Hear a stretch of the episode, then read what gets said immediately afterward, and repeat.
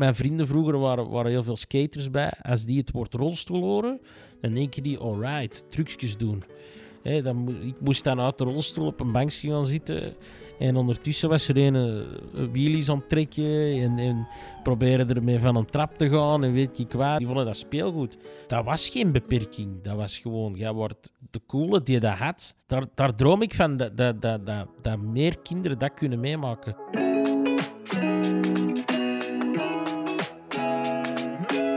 Dit is Wat je nog niet wist over. Een podcast van Leef, het gezondheidsmagazine van CM. Over onze gezondheid in de breedste zin van het woord. Gezondheid houdt ons allemaal bezig. Maar soms lijkt het alsof je er helemaal alleen voor staat. Voor de zorg voor iemand anders, maar ook die voor jezelf. En dat willen we bespreekbaar maken. Ik ben Stefanie, ik werk bij CM en ik praat met bekende Vlamingen over de uitdagingen op hun pad en hoe zij proberen om gezond te blijven. In deze aflevering wat je nog niet wist over William Boeva.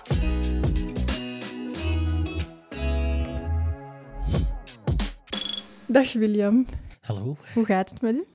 Ja, goed. Het is, ja, ja, het is druk wel, maar eh, Druk, ja. ik mag niet klagen. Eh, we gaan het in deze podcast hebben over hoe het voelt om te leven met een beperking. Ehm, in uw geval is dat dwerggroei, of de moeilijke naam pseudoachondroplasie. Spreek Ja. ik het juist uit? Ja, ja, ja klopt. klopt. Eigenlijk, eigenlijk is het werkgroei is achondroplasie. Ja. En ik heb pseudo-achondroplasie, wat er eigenlijk op neerkomt. Het is een soort van dwerggroei. Ah ja, oké. ja, dus bij mij is dat enkel eh, ledematen. Dus niet eh, hoofd en eh, lichaam. Ja.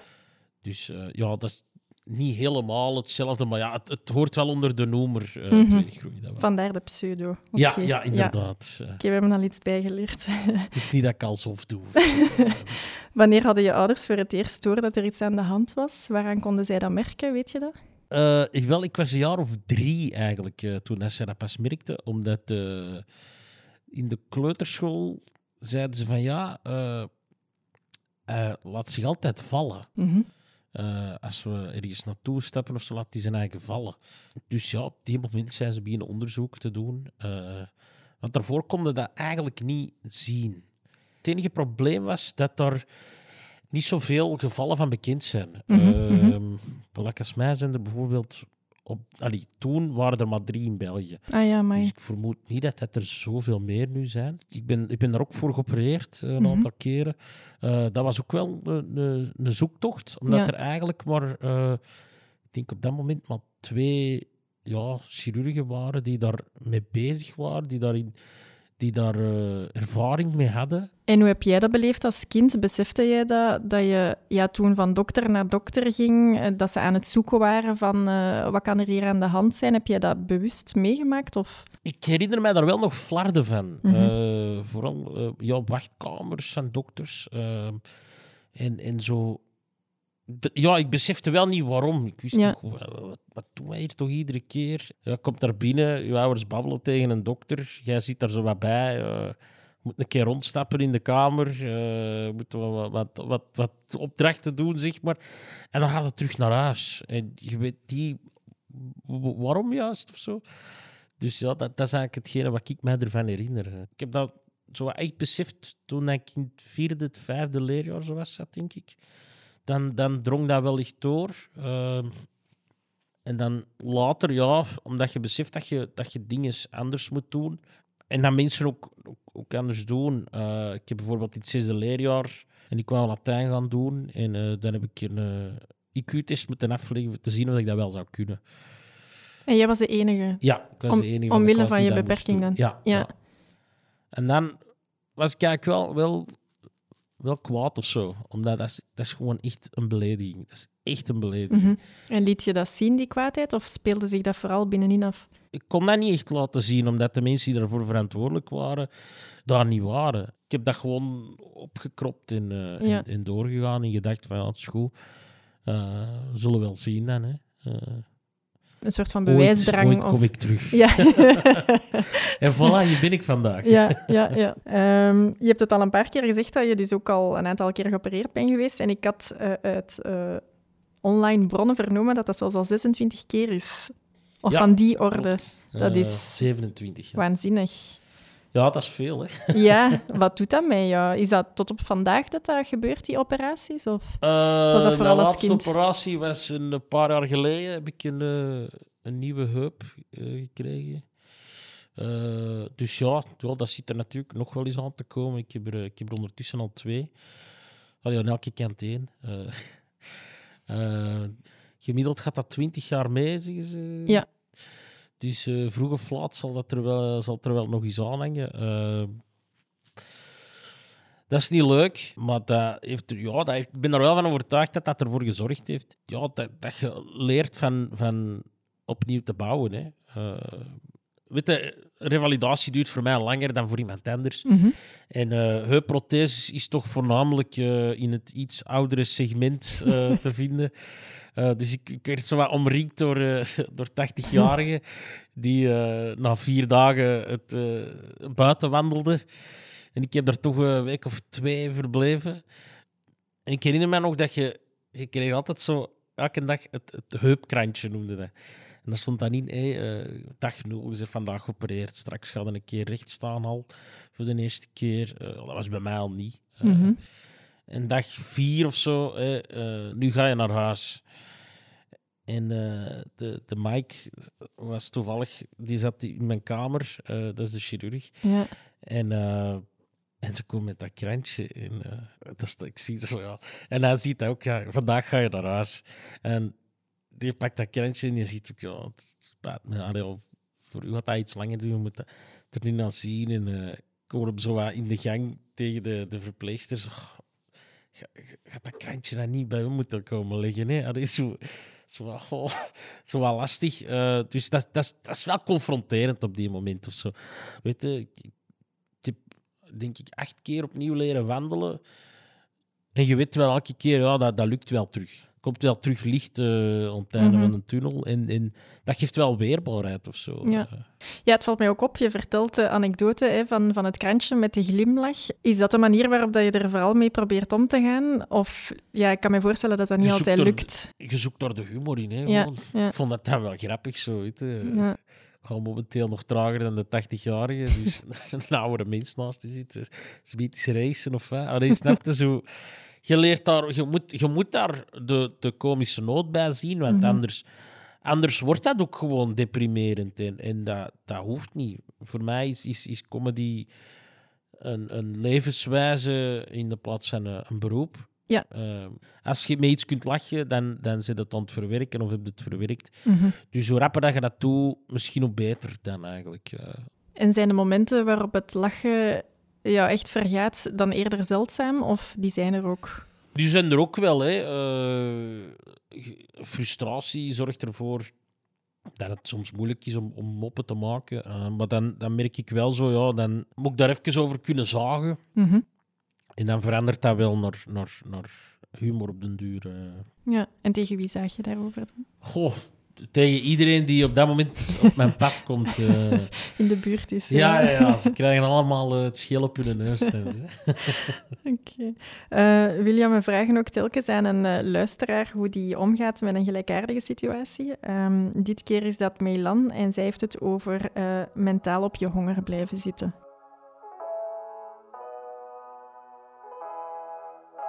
Ik ben Mijlan, ik 30 jaar en ik heb eh, sinds dat ik kind ben een visuele beperking. Dus ik ben eerst slechtziend geworden toen ik in de lagere school zat. En ik ben ondertussen ongeveer de helft van mijn leven volledig blind. Dat heeft twee kanten. Ik vind het praktisch lastig. Ik zou heel graag met een auto kunnen rijden, op met een fiets kunnen springen. eh, in een onbekende stad waar ik de weg niet ken, gewoon eens rondlopen, eh, ergens naartoe gaan. Zodat het praktische stuk in mijn leven van ge- gewoon iets doen. En anderzijds op het, emotionele stuk, ik mis het vervullende van naar de dingen te kijken. Naar schoonheid kijken, in iemand zijn ogen kijken, mooie kleuren zien, uitzichten zien, rondkijken. Ik ben heel nieuwsgierig en als ik ergens ben, dan ben ik afhankelijk van andere mensen of van wat ik kan horen en ruiken. Maar zo dat volle van de dingen echt in op te nemen, dan merk je dat, dat ik daar emotioneel zo'n beetje op mijn honger, alleen een beetje veel op mijn honger zit. Hulp aanvaarden. Ik heb geleerd om dat niet te moeilijk te vinden. Ik merk dat ik heel veel nadenk over wat heb ik al aan wie gevraagd, bijvoorbeeld aan mijn vrienden. En dat ik zorg dat, er altijd een evenwicht is en dat ik me daar bewust van ben dat er een risico is van te veel aan iemand te vragen. Um, dus ik ben daar wel heel erg mee bezig. Wat ik ook heel lastig vind, is dat er een, een soort van altijd moeten uitleggen is.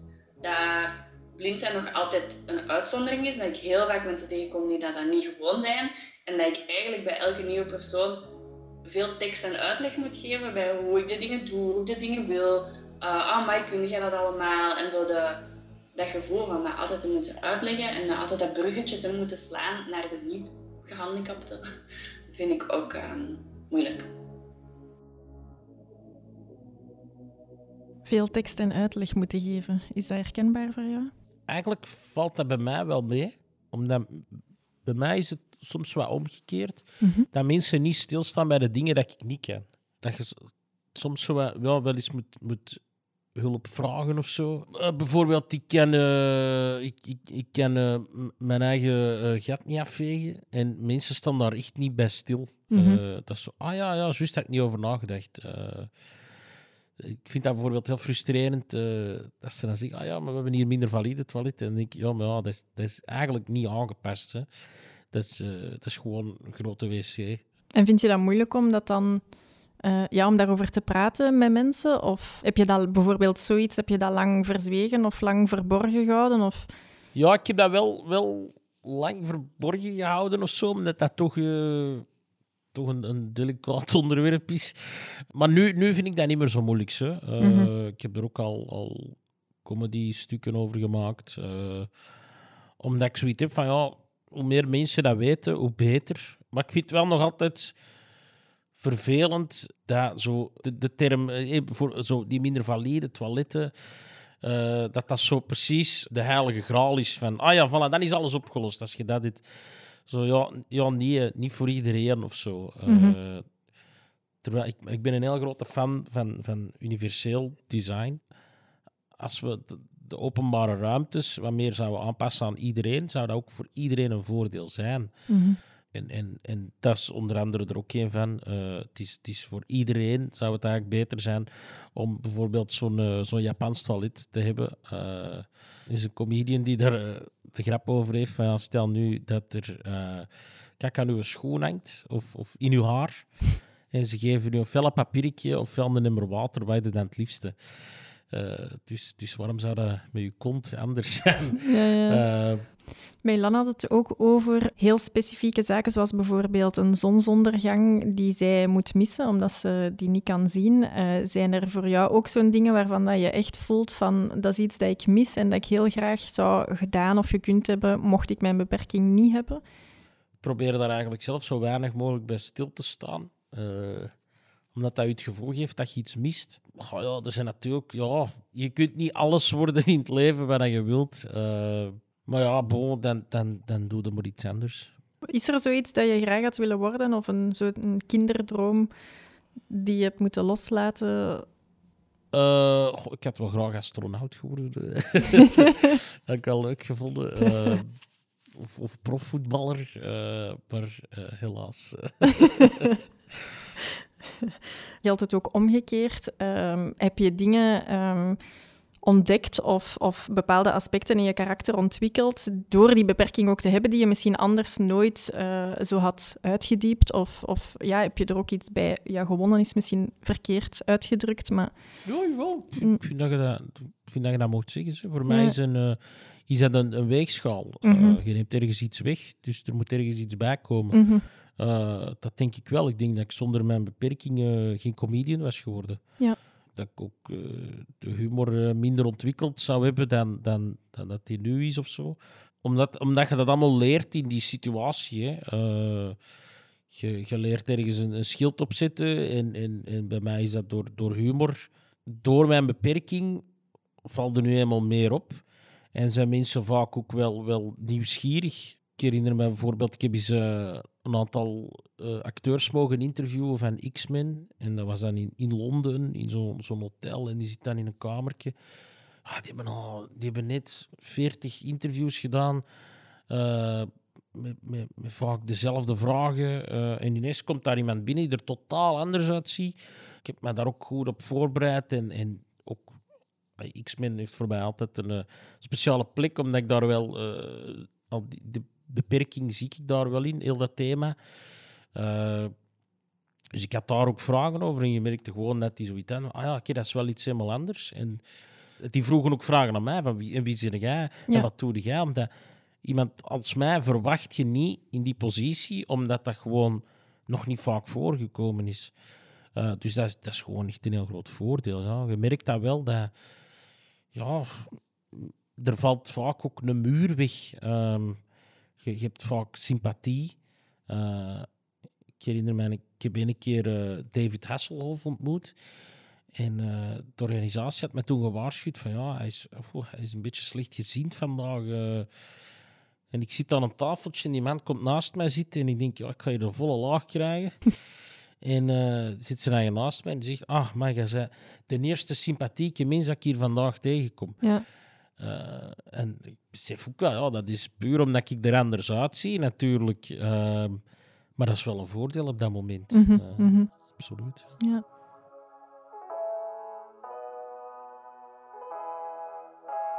Opgroeien met een beperking is niet gemakkelijk. Ik denk dat dat een open deur is. Ik vond het moeilijkste dat voor mij mijn zicht achteruit ging tijdens mijn puberteit.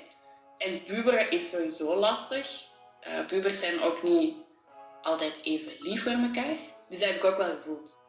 Ik weet dat ik daar wel op een bepaalde manier een houding in gevonden had van ja, ik ben anders en sommige dingen aan anders zijn vind ik niet leuk. En anderzijds ook zo'n beetje een soort houding gevonden van ja, ik ben ook gewoon speciaal of zo. ja, anders zijn, ombuigen naar bijzonder zijn, speciaal zijn. Waar dat dan ook wel wat hoge latten bij komen, want dan vond ik niet dat ik gewoon eh, een blinde die de middelbare school afmaakte en dan ging studeren, was dat niet genoeg. Ik ben, ook in het buitenland gaan studeren, ik ging ook skiën en surfen en allemaal dingen die... Zo, ik was dan wel op zoek naar zo het wauw-effect. Van, ah, je bent gehandicapt, maar amai, je kunt dat allemaal. Wauw, wat dat helemaal kan. Dat is ook wel een beetje vermoeiend om, om een lat te moeten halen. Inclusie is voor mij een toekomstbeeld, iets waar we nog lang niet zijn. Want inclusie gaat voor mij over alle labels weg. En het idee dat iemand een beperking kan hebben en iemand anders geen beperking, is dan helemaal weg. Inclusie gaat over, wij doen dit allemaal samen. Deze samenleving, of een projectje, of dit bedrijf, of deze klas. En wij zorgen dat dat werkt voor iedereen. In de plaats van, eh, ah, u geven we een label dat jij een beperking hebt en dan geven we daar en daar en daar van aanpassingen, maar de les loopt gewoon door zoals die altijd doorloopt. De samenleving draait gewoon voor iedereen met twee armen, twee benen en alle vijf zintuigen en alle men- mentale capaciteit. Wij doen gewoon door en we geven nu wat hulpstukken zodat je mee kunt. Dat is voor mij integratie. Inclusie gaat veel verder. En ik vind dat heel lastig dat dat woord overgebruikt wordt, want ik vind dat er heel weinig plaatsen zijn waar dat, dat terecht gebruikt mag worden, als in misschien zelfs geen.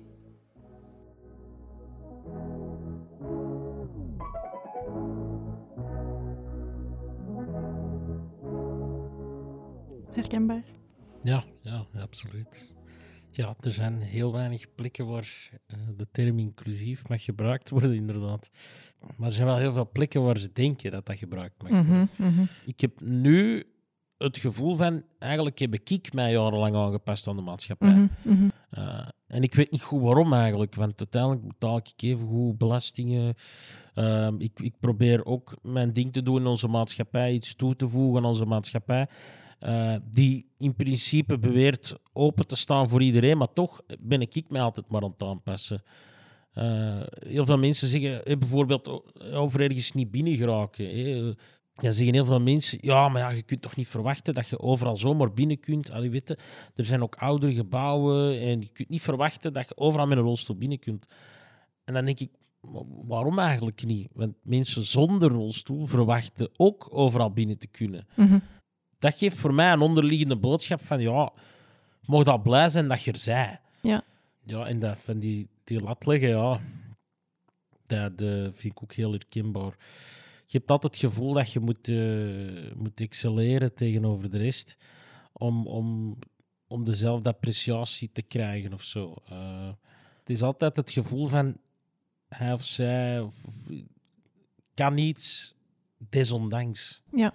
Alsof ik- dat je mensen verbaast dan eigenlijk, bedoel je? ja, van, ja, die moet kan altijd zo'n ja. bron van inspiratie Mhm, bij me zijn. mhm. Zo. Dat is altijd naar beneden kijken. Dat is Ja. altijd zo van... Zie eens, desondanks kan hij het toch. Dus, dus Mhm. jij kunt het zeker. Want jij hebt geen beperking. Eh, je moet jezelf ook altijd veel harder bewijzen.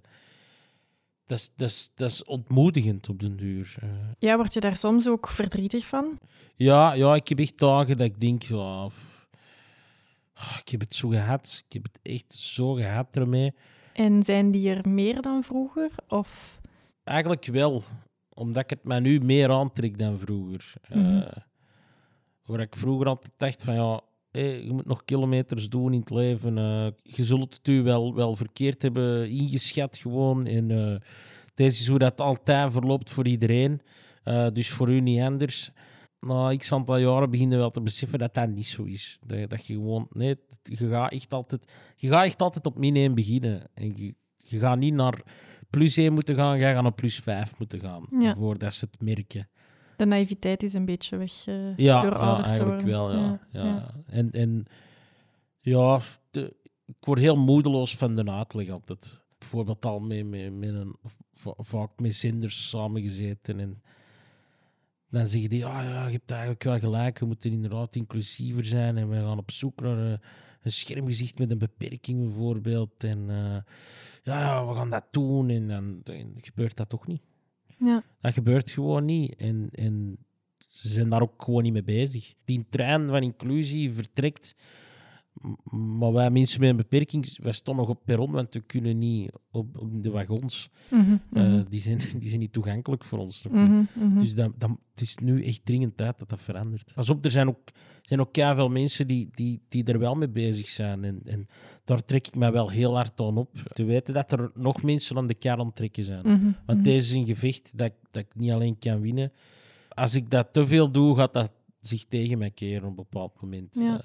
De enige reden waarom dat er nu soms mensen naar mij luisteren, is om- omdat ik het daarvoor niet heb gedaan of zo. Snap je? Ik heb, ik heb kunnen bewijzen dat, dat je iemand met een beperking kunt zijn waarbij dat de beperking er niet toe doet.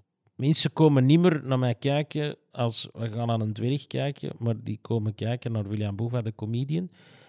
En, en dat bewijst voor mij dat een beperking vasthangt aan een situatie in een maatschappij en niet aan een persoon. Mhm. En wat zouden mensen ehm, kunnen doen ehm, dat al een grote hulp voor, voor jou zou kunnen zijn? Of wat al veel voor jou zou kunnen betekenen? Praat met elkaar. Mm. Eh, staat er even bij stil. En, en, en ook als je iemand ziet met een beperking, eh loopt daar niet van weg. Je hebt daar geen schrik van. Ehm, als, als je het woord rolstoel hoort, voor heel veel mensen is dat een heel, een heel beklemmend woord. Hè. Dat, dat is echt zo, je voelt de spanning dan. Mhm. Ehm, om, omdat dat bijna uit een soort uit angst voorkomt van ik, ik wil daar niet in terechtkomen. Dus iedereen die daarin terechtkomt is per definitie ongelukkig en een sukkelaar. Ehm, maar alles in je leven is, is, een, is een proces van verwerken en, en, en vallen en opstaan, waardoor dat die persoon in die rolstoel misschien al lang niet meer echt ongelukkig daarover is. Eh, als ze aan mij zouden vragen, William, je kunt morgen een mens van een meter tachtig zijn, wat denkt Dan zeg ik, nee, dat hoeft niet voor mij. Mhm. Niet meer nodig, ik heb dit aanvaard zoals het is en ik ben hier zeer gelukkig mee. Eh, dus, dus spreek die mensen ook aan en, en, en beschouwt die als, als eender wie anders.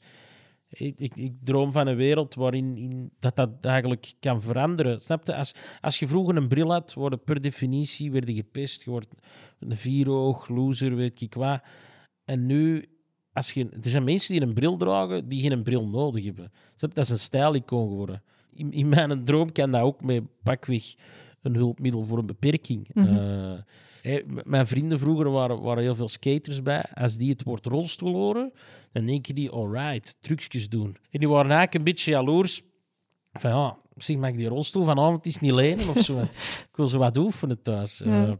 Snap- maar dat, dat is een super fijn gevoel. Als kind was dat een waanzinnig gevoel, omdat dat dan... Dat was geen beperking. Dat Mhm. was gewoon... Jij wordt, jij wordt de coole die dat had. Mhm. Gelijk dat er een maat was die, die de nieuwste PlayStation had, had jij die rolstoel. Ja. En mensen wouden bij u zijn, want oh, die rolstoel dat is wel tof om trucjes mee te doen.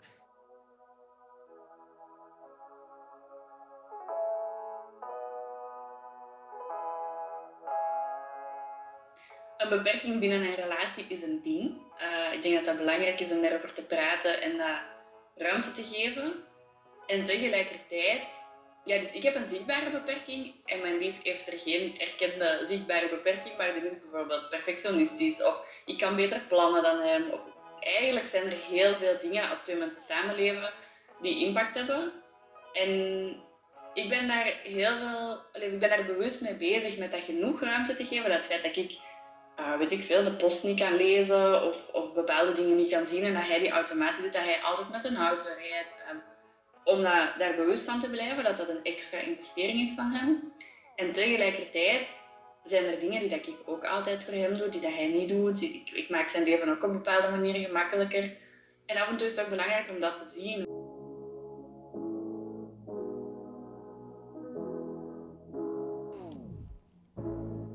Een beperking binnen een relatie is een ding. We moeten daar open over zijn. Is dat herkenbaar voor jou? Ja, dat wel, ze. Dat is wel. Uh, oh, dat is een heel moeilijk ding zelfs. Uh, omdat je hebt natuurlijk ook het gevaar van, van snel te verzanden in uh, een, een, verzorging, dat je partner meer voor je zorgt dan mm -hmm. dat dat je partner is. Maar ik merkte ook wel, zo binnen de datingwereld dan of zo, is dat wel zoiets. Ik liet dat niet direct zien of zo. Snap je? Uh, mijn rolstoel ook. Ik zou die nooit niet meenemen op de eerste date of zo. Ja. Uh, dat is, dat is voor, voor, voor later, als, als de buiten al wat binnen is of zo. en, en je automatisch wilde compenseren. Omdat je wel weet dat je partner ook wel, wel ja, extra dingen voor je moet doen. Uh, en ook al, ook al doen die dat uit liefde en vind je dat helemaal niet erg, mm -hmm. wilde dat toch compenseren op een manier. Uh... Heb je op dit moment een relatie? Ja, ja. ja, ja. Wat zou je partner als jouw mooiste eigenschap omschrijven? Goh, ik, denk, ik denk net dat. Uh, die, die zegt dat toch altijd van, ja, je bent wel echt de liefste man dat ik al gehad heb. Of zo. mm -hmm. um, en weet je nog hoe dat je partner uh, gereageerd heeft op die rolstoel? Als je zegt van, ja, dat was voor mij zoiets om uit te stellen, is jou dat dan bijgebleven? Hoe dat... Ja, die, die lachte me uit. die zei, maar ik heb, die woonde niet zo ver van mij, die zei, ik heb echt al veel in de buurt gezien. oh, soms uh, rijdt hij zelf met de rolstoel. Sweet. Als ik, ja, vlakbij ons is er, zijn er een aantal cafés. Soms denk ik, oh, weet die rolstoel, dat is met zo'n motortje en dan moet dat eraan vastklikken en vastmaken en omhoog duwen. En soms als ik uh, te veel gedronken heb, heb ik er geen zin in. En dan, uh, dan, rijdt, dan zie ik, kom maar, het ga maar naar huis. ja. Krijgt zij soms te maken met confronterende reacties ten opzichte van jullie als koppel? Of, of hoe ervaart zij dat dan als partner van? Zij vond dat eigenlijk heel moeilijk in het begin, uh, dat mensen heel veel kijken. Mm -hmm. uh, ik, ben, ik ben al gewoon heel mijn leven, uh, maar voor haar is dat heel nieuw. En ook met, met, met reacties, omdat zij heeft geen beperking en dat is, dat is een hele knappe vrouw. Dus er komen ook heel vaak reacties op van, ah ja, dat zal wel voor het geld zijn of zo. Ik denk, ik zit in de cultuursector en heb juist twee jaar niet gewerkt. Dat zal wel zijn. uh, je beledigt haar en mij. Mm -hmm, mm -hmm. uh, je zegt dat zij het enkel voor het geld dan zou doen en dat ik zo een vreselijke mens ben of zo lelijk ben, dat ik alleen maar, met, met, uh, alleen maar daardoor iemand zou kunnen hebben.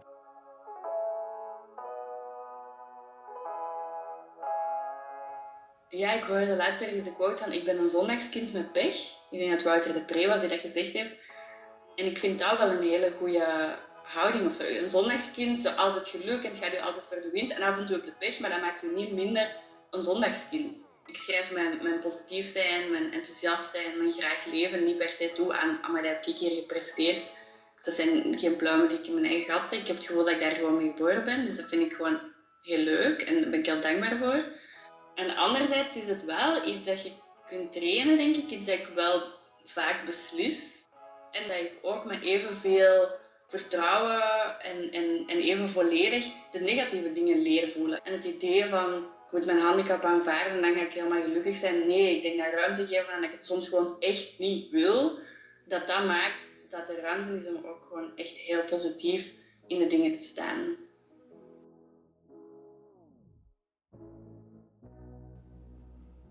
Een zondagskind met pech. Een mooi levensmotto. Uh, ja, ja, dat denk ik eigenlijk wel. Uh, ja, effectief. Uh, de, de, de ruimte kunnen geven aan, aan ongelukkig zijn. Mm -hmm. dat, dat zorgt ervoor dat je dat ook gemakkelijker kunt aanvaarden. Uh, ziet dat ongelukkig zijn ook gewoon als een ervaring, meer dan enkel als, als ongelukkig zijn. Kan je dat nu beter dan vroeger? Dat denk ik wel, ja. Je, je leert dat. Alhoewel dat de, de, het ongelukkig zijn intenser is dan vroeger, mm -hmm. is het gelukkig zijn ook wel intenser dan vroeger. Uh, je kunt dat allemaal wel omzetten in, in, in een energie om iets te doen. Ja, oké, okay, soms uh, heb je echt geen zin in die beperking, uh, maar die is er nu eenmaal. Gebruik die dan maar eerder als een, als een, een werktuig en of als een ervaring in je leven die een ander niet heeft. Ik ben ook wel tot besef gekomen. Met, na Humo's Comedy Cup klampten er heel veel organisaties mij aan van ja, hey, je iemand met een beperking en, en jij, jij moet voor ons spreken. Wilde jij, wilde jij voor ons een spreekbaas zijn? En, en ik schoof dat altijd van mij af. Mm -hmm. Ik meet dat, omdat door zo weinig mogelijk te laten zien dat ik een beperking heb, door mij zo hard mogelijk aan te passen aan onze maatschappij, dat is de enige reden waarom, waarom dat ik comedian ben kunnen worden en dat ik, dat ik het zeg maar tussen aanhalingstekens zover heb kunnen schoppen. Gewoon daardoor, door, door geen persoon met een beperking te zijn. En als ze dan naar mij toe kwamen, dan zoiets van, ja, maar ja, nee, dat is, dat is net wat ik niet ben. Mm -hmm. Want daardoor ben ik hier geraakt. Ik wil mij daar niet mee linken. Maar, maar nu, allee, nu, sinds een paar jaar, besef ik wel van, ja, maar als ik het niet doe, gaat ga, ga niemand het doen. Want er zijn heel veel kwetsbare mensen in die groep die gewoon niet voor hun eigen kunnen opkomen. En, en ik heb nu de keuze, ik ben bij wijze van spreken uit de rioolput gekropen. En ik heb nu de keuze, ofwel duw ik de put dicht en denk ik, trek al een plan. Ja. Ofwel gooi ik een ladder naar beneden van, kom aan, we kunnen er allemaal uit. Ja. En dan wil ik liefst dat laatste doen. Mm -hmm. uh, en heb je iets, iets specifiek meegemaakt dat u voor altijd zal bijblijven en dat misschien uw kijk op het leven op een bepaalde manier wel veranderd heeft of echt richting heeft gegeven? Het ding dat de dood van mijn vader wel veel uh, heeft veranderd in mijn leven. Mm -hmm. Zo dat ding van later ga ik dat doen of zo. En dat, eigenlijk is er geen later, er is alleen nu. Dat, dat heeft voor mij wel heel veel veranderd. En, en ja, het, het, het vechten tegen, tegen dingen waar je het niet per se altijd van kunt halen, maar waar je toch moet blijven tegen vechten. Uh, ik denk dat ook altijd zoiets van zelfs de kleinste, uh, de, de, kleinste daden van verzet mm -hmm. uh, helpen. Je zijn altijd toch stenen aan het verleggen op dat moment. En dat is gewoon super belangrijk. En ook um, dat, dat, dat de communicatie echt wel, wel heel, heel hard de sleutel is. Om iemand anders zijn idee te bekijken en, het, en, en dat misschien te aanvaarden, of alsnog niet te aanvaarden. Um, maar het gaat over dat openstellen. Het gaat mm -hmm. over dat luisteren naar elkaar. Want dat is de enige manier waarop dat je dingen gaat bijleren. Zeg. Je gaat het jezelf niet aanleren. Ja. Uh, je gaat pas, pas echt je, visie en je, en je mind kunnen openzetten als je aan het luisteren bent naar andere mensen. En niet als je zelf aan het praten bent. Dus af en toe eens luisteren kan echt geen kwaad. Ik denk dat dat een heel mooie conclusie is ook voor uh, dit gesprek. Een goede om mee te eindigen. Wat ga je vandaag nog doen misschien? Want je hebt nog een drukke agenda, hè? Ja, dat, ik, ja. ik, zeg, oh, ik heb eigenlijk genoeg gepraat. Nu is het aan mij te luisteren. Um, maar ik moet ze nog wat gaan praten ja, ja, nog meer Brussel. praten. dus uh, ik ga nog naar Studio Brussel en ga ik daarna nog uh, met een vriend eten. Ja. Um, en waarschijnlijk nog heel veel over inclusie praten daar. Ja. Nee, eh, omdat mijn vrienden zijn dan waarschijnlijk al kotsbeu. maar af en toe moet ik dat tegen hun eh, kunnen, kunnen uiten. Ja. Eh, kunnen er niet, niet genoeg over praten. Dat denk, ik, ook. Ja. Meer, meer het die mensen in hun gezicht geduwd wordt, hoe sneller het, het proces op gang komt. Mhm, mhm.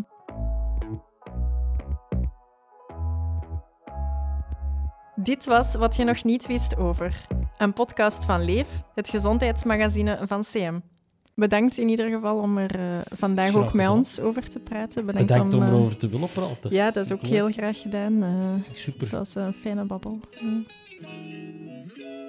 Ken je iemand voor wie dit verhaal een duw in de rug of een klop op de schouder kan zijn?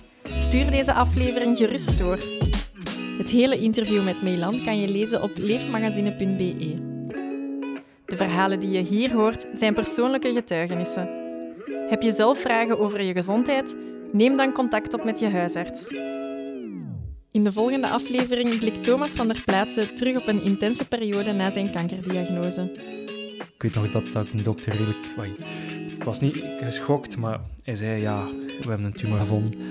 En ik bleef even stil en ik zei gewoon, ah, fuck. Ik ben Stefanie, bedankt om te luisteren en tot de volgende! Een productie van CM.